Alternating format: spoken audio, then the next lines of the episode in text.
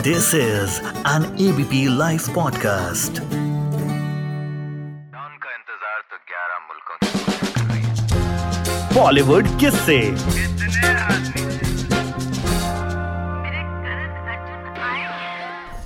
हे राम और जय श्री राम आदि पुरुष देखते हुए दो ही चीज़ें दिमाग में आएँगी हे राम इसलिए कि भैया क्या बनाया है और जय श्री राम इसलिए क्योंकि प्रभु राम की कहानी है और प्रभु राम ही इस फ़िल्म के हीरो हैं।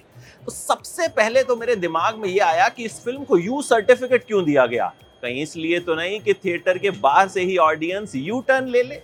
कम से कम इससे बेहतर वीएफएक्स तो रामानंद सागर ने बना दिए थे। बिल्कुल बचकाने से लगते हैं, कुछ भी नहीं लगता कि बहुत कुछ अच्छा है या बहुत कुछ नया बनाया गया है, बहुत कुछ आज की सेंचुरी के हिसाब से बनाया गया है। देखिए, जब टीजर आया था तो महा घटिया था, बहुत ट्रोल हुआ था। उसके बाद लगा कि इससे घटिया कुछ नहीं हो सकता। फिर ट्रेलर आया तो हमें लगा टीजर से बेहतर है। टीजर से बेहतर। अब जब फ़िल्म आई तो बस ठीक ठाक है। ये फ़िल्म अगर चलेगी तो सिर्फ़ और सिर्फ़ प्रभु राम के नाम पे चलेगी, क्योंकि श्री राम का नाम आस्था का नाम है और मुझे लगता है ओम राउत और इस फ़िल्म को बनाने वाले इस बात को बखूबी समझते हैं उन्होंने रामायण को एक मॉडर्न टच देने की कोशिश की है, लेकिन ये टच कुछ ज़्यादा ही मॉडर्न हो गया है। रामायण मतलब आस्था। और यहाँ पर जब इस तरह के डायलॉग्स आते हैं कि लंका लगा देंगे, ये कपड़ा तेरे बाप का, आग भी तेरे बाप की। मतलब इस तरह के डायलॉग जो हैं, वो रामायण के साथ कहीं ना कहीं मुझे लगता है जेल नहीं होते। हाँ मॉडर्न जमाने के जो बच्चे हैं, उन्हें अगर आप रामायण के बारे में बताना चाहते हैं तो दिखा सकते हैं, लेकिन यहाँ जानकारी आधी अधूरी ही मिलेगी। बहुत सी चीज़ें मिसिंग भी हैं और बहुत सी चीज़ों को बहुत डिटेल में नहीं बताया गया है। हालाँकि फ़िल्म तीन घंटे की है, लेकिन उसके बावजूद भी बहुत सी चीज़ें छूट जाती हैं। एक्टिंग की बात करें तो प्रभास की एक्टिंग टीजर से बेटर है ट्रेलर से बेटर है। जी हाँ शुरू में प्रभास कन्विंसिंग नहीं लगते, लेकिन धीरे धीरे वो कुछ हद तक कन्विंसिंग लगने लगते हैं। कृति सेनोन अच्छी लगी हैं। कृति सेनोन आपको कन्विंस भी करती हैं कि वो माता सीता के रोल में फिट बैठती हैं।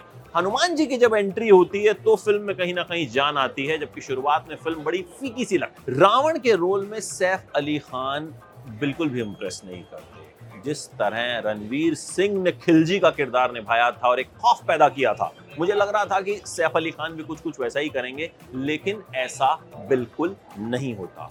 फ़िल्म का डायरेक्शन मुझे बहुत इंप्रेसिव नहीं लगा। फ़िल्म का डायरेक्शन मुझे खराब लगा। फ़िल्म का ट्रीटमेंट मुझे खराब लगा।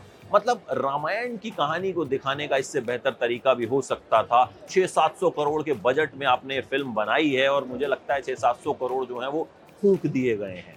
म्यूज़िक फ़िल्म का अच्छा है बैकग्राउंड म्यूज़िक काफ़ी अच्छा है, लेकिन जब प्रभु श्री राम और माता सीता पर थ्रोबैक में एक गाना दिखाया जाता है तो बड़ा बचकाना लगता है। अरे भाई आप रामायण दिखा रहे हैं, आप कोई हिंदी मसाला फ़िल्म नहीं दिखा रहे हैं।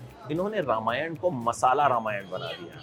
देखिए फ़िल्म बिट्स एंड पीसेस में अच्छी लगती है कुछ कुछ सीन्स आपको इम्प्रेसिव लगते हैं, लेकिन कहीं ना कहीं रामायण का वो टच फ़िल्म मिस कर जाती है।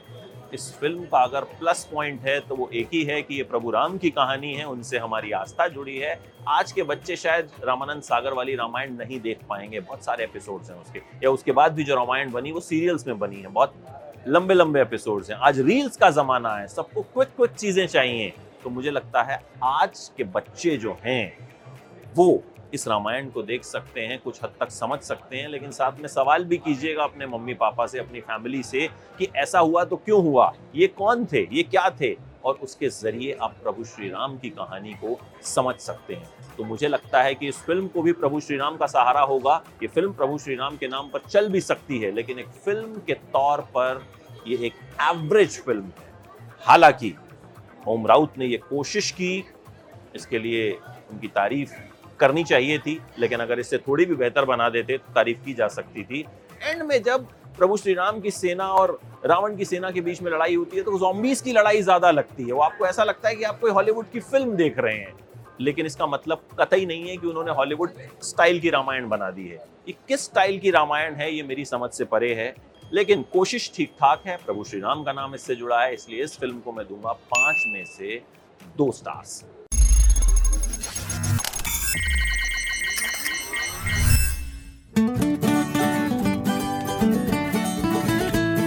This is an ABP Life podcast.